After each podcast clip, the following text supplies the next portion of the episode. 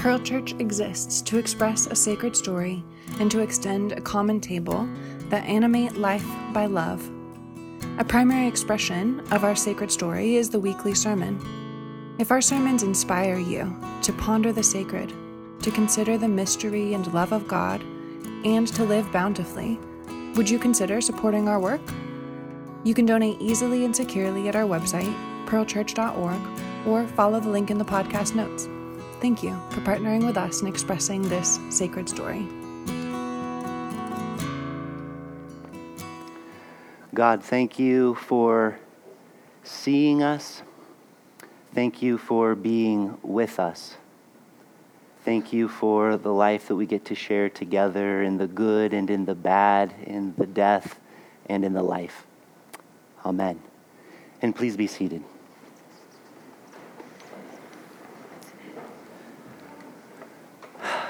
Today marks the first Sunday in Lent, and we are jumping into a new sermon series. The series is titled Stories of Disappointment. About this series, we write The word disappointment refers to the sorrow that we often feel as a result of our unfulfilled hopes or expectations. But is sorrow the only outcome of disappointment? According to the season of Lent and way of Jesus, difficult human experiences, even death itself, are imbued with unexpected surprises and possibilities. During the season of Lent, we'll explore the life of Moses and his many disappointments. We'll make space to lament our own experiences of disappointment while being intentional to consider the possible gifts that disappointment affords. Our desire is that this series grows our capacity to hold both sorrow and hope in the midst of the sincere disappointment that we all encounter. Disappointment, dismay, dispiritedness, despondency, distress, disenchantment, disillusionment, displeasure, discontent, dissatisfaction, disgruntlement, disappointment we know this noun and its many facets well, don't we? To be disappointed is to be human. It's a common experience for us all. In his book Consolations, the solace, nourishment, and underlying meaning of everyday words, the marvelous poet and author David Whyte tackles one word at a time, taking sometimes two, three, maybe four pages to delve into the depth of a word. About this word disappointment, Whyte explains The attempt to create a life devoid of disappointment is the attempt to avoid the vulnerabilities that make conversations of life real, moving, and lifelike. It is the attempt to avoid our own necessary and merciful heartbreak. What we call disappointment may be just the first stage of our emancipation into the next greater pattern of existence. I love that paragraph. The great question in disappointment is whether we allow it to bring us to ground, to a firmer sense of self, a surer sense of our world and what is good and possible for us in that world. Disappointment is a friend to transformation, a test of sincerity and a catalyst of resilience. Disappointment is just the initial meeting with the frontier of an evolving life, an invitation to reality, which we expected to be one particular way, but turns out to be another, often sometimes more difficult, more overwhelming, and strangely, in the end, more rewarding. Disappointment according to Whyte, a difficulty and a gift. An opaque moment imbued with the possibility of dazzling clarity if, and I think that's huge here, if we're brave enough to look it in the face. And that's our hope throughout the season of Lent to explore the many disappointments in the life of Moses as a means to consider our own multifaceted disappointments. We intend to stare them down we intend to cut them open and to grieve. Yes, grieve, but also our hope is to learn. Maybe even grow, possibly expand ourselves as humans in this world. Throughout the life of Moses, we'll consider the disappointment of abandonment, the disappointment of inadequacy, the disappointment of outcomes, the disappointment of people, the disappointment of God, and the disappointment of endings. The disappointment of abandonment. That's where we're going to begin today in abandonment. Abandonment is defined as the action or fact of abandoning or being abandoned. Don't you love definitions like that? They're super helpful. a few synonyms for abandonment include desertion, neglect, stranding, betrayal. Abandonment comes in many forms and in varying degrees of potency. My first experience of abandonment can best be described through the lens of mild neglect. I emphasize mild, it was mild neglect. I had an older brother who was eight, and I was six. And for the first six years of my life, I was the baby. Any babies in the room? Yes, babies, you are loved. You are seen. You are held. I was the apple of my mother's eye. I was the center of it all. I could see it. I felt it. And then my parents began adopting two little sisters. A few years later, a little brother and a little sister. A few years later, another little sister. A few years later, two more little sisters. If you're doing the math, that's six sisters and two brothers. Uh, to this day, my parents like to joke with my dad. So you had two boys, and then you got to choose, and you chose six girls. But in a moment, I went from baby to second from the top. And over the years, I elevated up, way, way up in the family order. Throughout these same years, my parents also opened our home for foster care and shelter care. Foster care was longer term care for a child that lasted anywhere from a month or so up to years, and shelter care is like a transitional care, uh, up to two weeks until a child gets placed into foster care. So, all of this, these adoptions and these kids, it was all happening at the same time. Our home, you could say, was filled with flesh. filled with glorious, needy, holy, hurting flesh. I refer to this as mild neglect because I wasn't neglected, like I was fed and clothed and I was loved deeply. But from six years old and on, I could feel the change. I mean, at that age, I couldn't have had words to describe it, I couldn't have named it, I couldn't really talk about it. But it was a cataclysmic shift in my home life by necessity. And as I've grown and been in therapy and looked back over my life, I've come to realize that this was the beginning of me beginning to work really, really hard, which is code for I became really, really annoying. In my younger years, I became annoying, loud, big, I think, in order to try and be seen by and held by my parents' gaze. I mean, I would just do anything to have them see me. If you're familiar with the Enneagram, it's an assessment with nine numbers. Each number represents a particular kind of human traits and proclivities. And, and one influence, like one really important influence on the number that we become, is based on some kind of pain or sorrow or trauma that we experience during our younger years. And I think that's when I started to become a really unhealthy three. An unhealthy three needs to be seen desperately. An unhealthy three will become almost anything to be seen. You value success, I can be successful. You value kindness, I can be kind. You value loyalty, I will show you loyalty. On and on it goes. Unhealthy threes become experts at assessing what is wanted, and we become just that, just like a chameleon. Our fatal blow is that without healing and movement toward health, we live our entire lives being what we think others need us to be so that they will see us. I tell you all of this because any kind of pain, sorrow, trauma, like abandonment, has the potential to create unhealth in our lives. As I've shared, my abandonment was mild neglect, but there are certainly people in this room who have experienced severe neglect similar to many of my adopted siblings. And there are certainly people in this room who have experienced anywhere from mild to severe desertion, mild to severe stranding, mild to severe betrayal. All forms of abandonment that have sincere impact on our lives.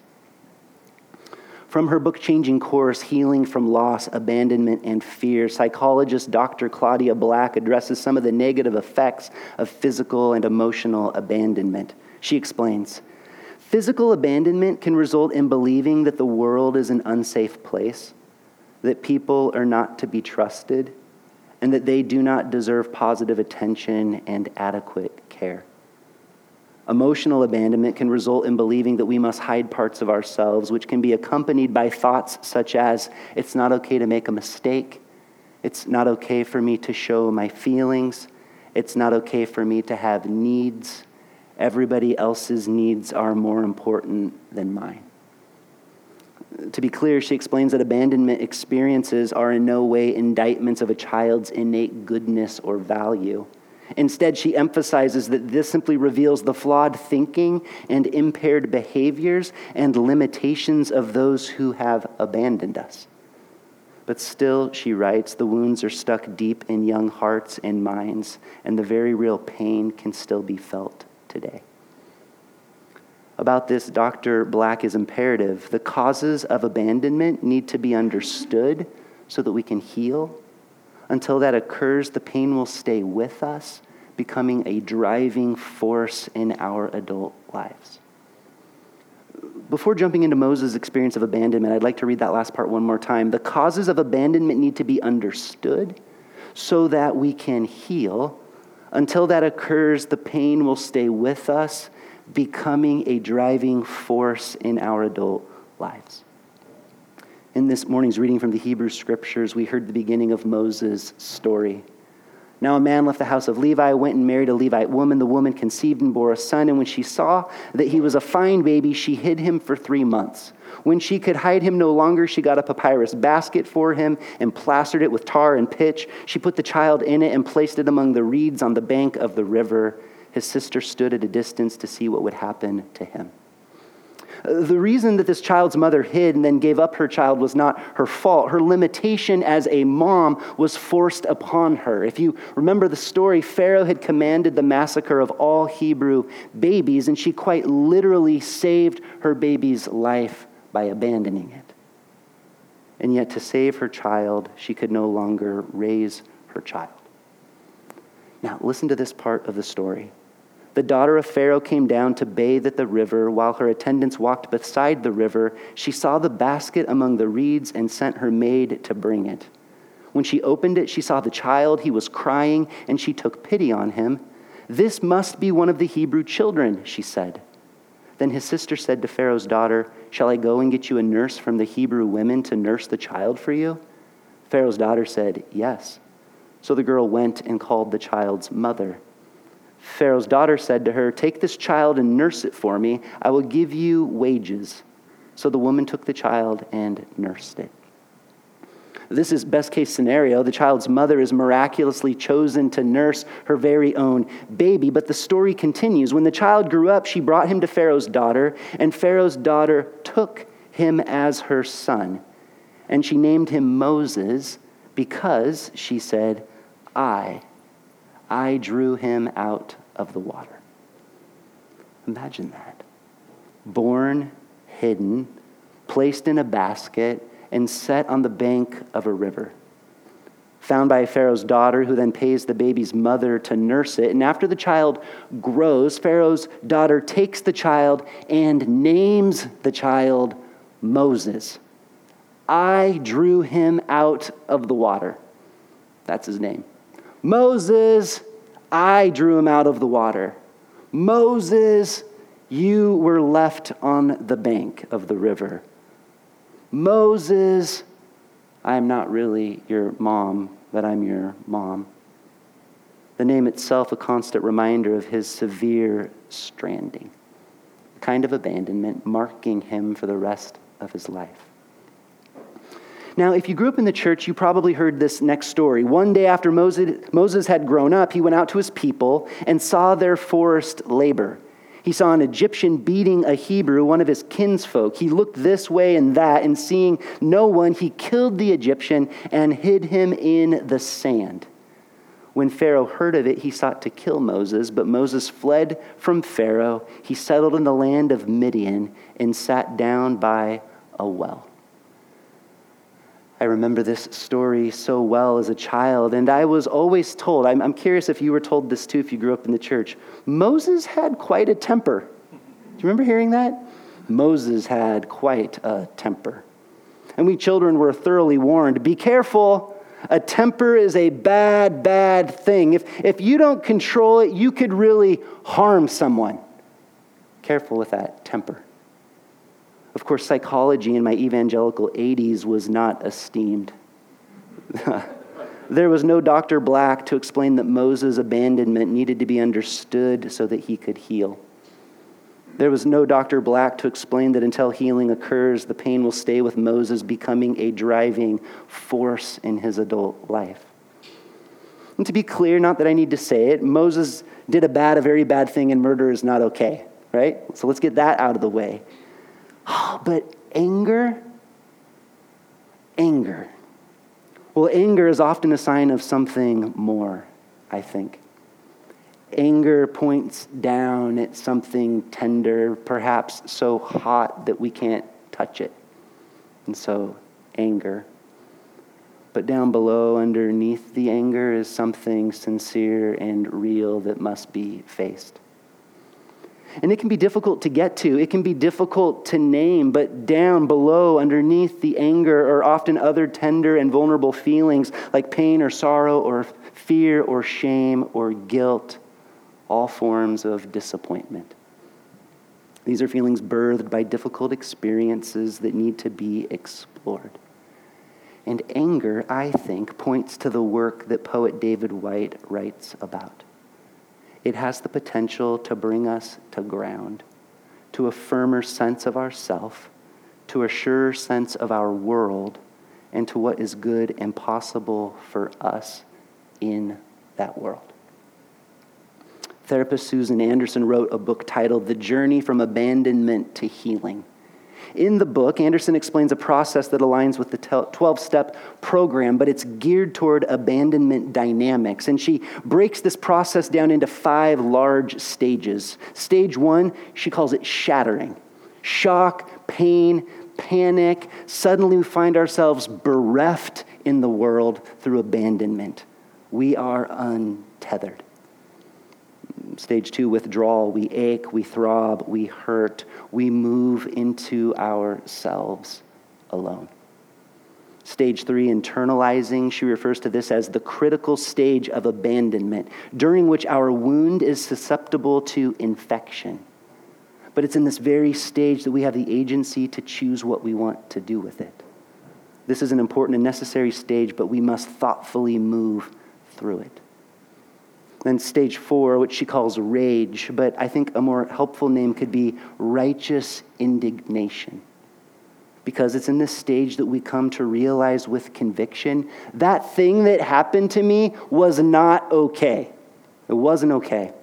What happened was not my fault. I didn't deserve this. I have been terribly and tragically hurt.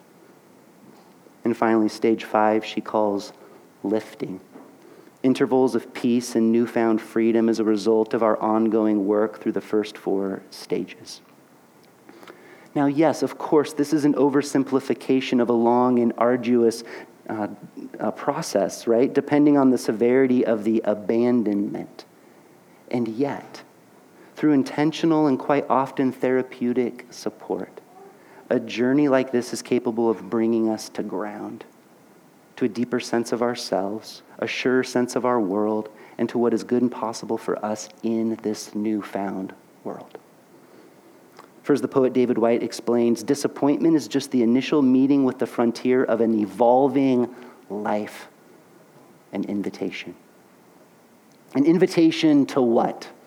What is my abandonment an invitation to? Several years ago, I was talking with a friend. I hadn't actually connected with him for about a year, and, and he had gone through a terrible divorce. It was really, really hard. Hard for both sides. It was just the worst. He had been through therapy, he had been talking with friends, he'd been going to therapy, he'd been talking with friends. It was just this long, arduous, difficult process. And I asked him, How, how are you doing? And he said, Well, I still ache, I throb, I hurt. It's not easy. but I'm starting to notice some new things in my life. And I said, like, like what? Like, give, give me an example. And he, and he said, well, you know, earlier in my life, if I met somebody and they were to say that they were divorced, or if I had a friend and the friend said to me, I'm going through a divorce, it was like, it was like it went in one ear and it went out the other ear. Uh, ear. It was just this word. It was just this idea. But now when somebody says the word divorce, or I'm sitting in front of a person who says, I'm going through a divorce. It's as if my entire heart has opened up a new dimension that just wants to wrap itself around them and hold them in the pain that I myself have endured. And this resonates with me. I found something similar in my own life. As I've worked to heal and grow out of my unhealthy threeness, I've noticed an evolution from doing whatever I can to be seen to finding compassionate delight in seeing. I love to see people in a way that feels unique to me. I love to look people in the eyes. I love to listen to stories. I love to be in a group of people and see the person who isn't being seen and to sit down and to see that person. It brings me a lot of joy. In our New Testament reading, we heard these words about Moses. When 40 years had passed, an angel appeared to him in the wilderness of Sinai in the flame of a burning bush. And when Moses saw it, he was amazed at the sight. And as he approached to look, there came the voice of the Lord I am the God of your ancestors, the God of Abraham, Isaac, and Jacob. Moses began to tremble and did not dare to look. Then the Lord said to him, Take off the sandals from your feet for the place where you are standing is holy ground. I have surely seen the mistreatment of my people who are in Egypt and have heard their groaning, and I have come down to rescue them. Come now, I will send you to Egypt. It's a good, it's a good story. The abandoned Moses. Moses drawn up out of the water. Moses left on a riverbank. Moses abandoned. Moses called to compelled to stand on what is called holy ground. Shaped by his own journey, abandonment included, Moses is used by God to draw up Israel, to guide Israel, to feed Israel, to parent Israel yes, imperfect, as we'll see through the rest of his story, and at times temperamental, a sign that he was still on his own journey. And yet, yet, Moses became a parent who refused to abandon his children, Israel, through rough waters and wily wilderness for over four decades. It's an incredibly human story. I have no idea where you are in your journey as it relates to your own experiences of abandonment shattering, withdrawing, internalizing righteous indignation, or this glorious experience of lifting. It's a path that we move through again and again as we slowly rise ever more from our experiences of abandonment. For as the poets and the psychologists and the sacred stories like Moses and so many of yours declare, we can. I truly believe we can heal our hearts, I truly believe that they can expand. And our wounded lives can be transfigured into incarnations of compassion in the very places that we ourselves were abandoned. For truly, Lent, suffering, death hold potential for Easter, healing, and life. We Christians call this the way of Jesus. May it be so, and let us pray.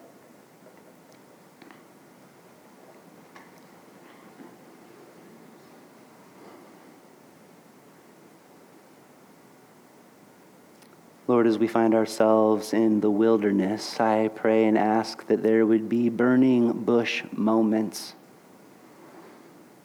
Moments where we take off our shoes and we stand before you, ourselves, this life, and we open our arms and whisper in hushed tones, Holy. Hot. Hot, but holy. Moments of possibility. I pray and ask during this season of Lent that you would help us to face our very selves, and to do such important work so that the driving force in us isn't anger or fear or abandonment, but a deep sense of being seen and held with, with love by you.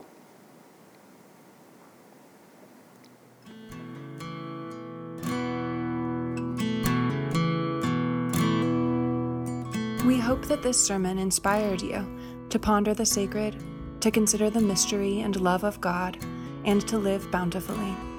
If you don't already support our work, will you begin today? You can donate easily and securely at our website, pearlchurch.org, or follow the link in the podcast notes. Thank you for partnering with us in expressing this sacred story.